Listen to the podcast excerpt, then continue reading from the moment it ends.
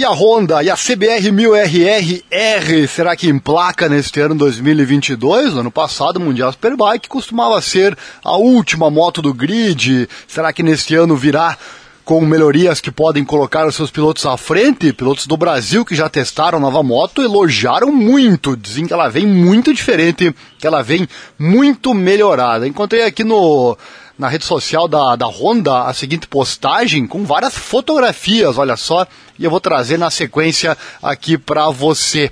A postagem diz nova temporada, novos pilotos, novos componentes para experimentar. Confira as inovações tecnológicas da Honda. Estes são os novos freios e suspensões que a HRC testou em Jerez de la Fronteira. Gosta do nosso conteúdo? Deixa o like, se inscreva no canal, acione o sininho, clique em todas as notificações, assim você não perde nada que tem vídeo todo dia e também vamos transmitir todas as corridas do Mundial Superbike para você você.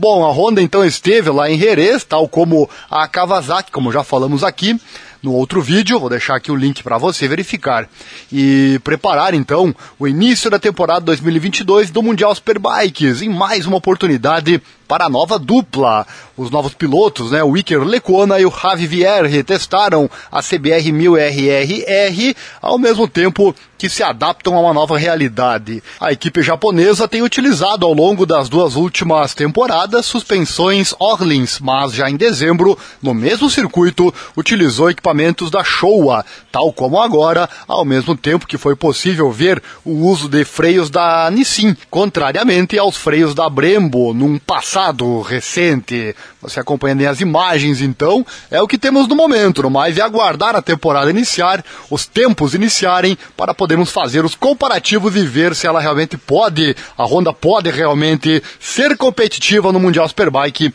em 2022. Vamos aguardar, né? Deixa o like se gostou, se inscreva, acione o sininho, clique em todas as notificações, assim você não perde nada, que tem vídeo todo dia para você e a transmissão das corridas, é claro.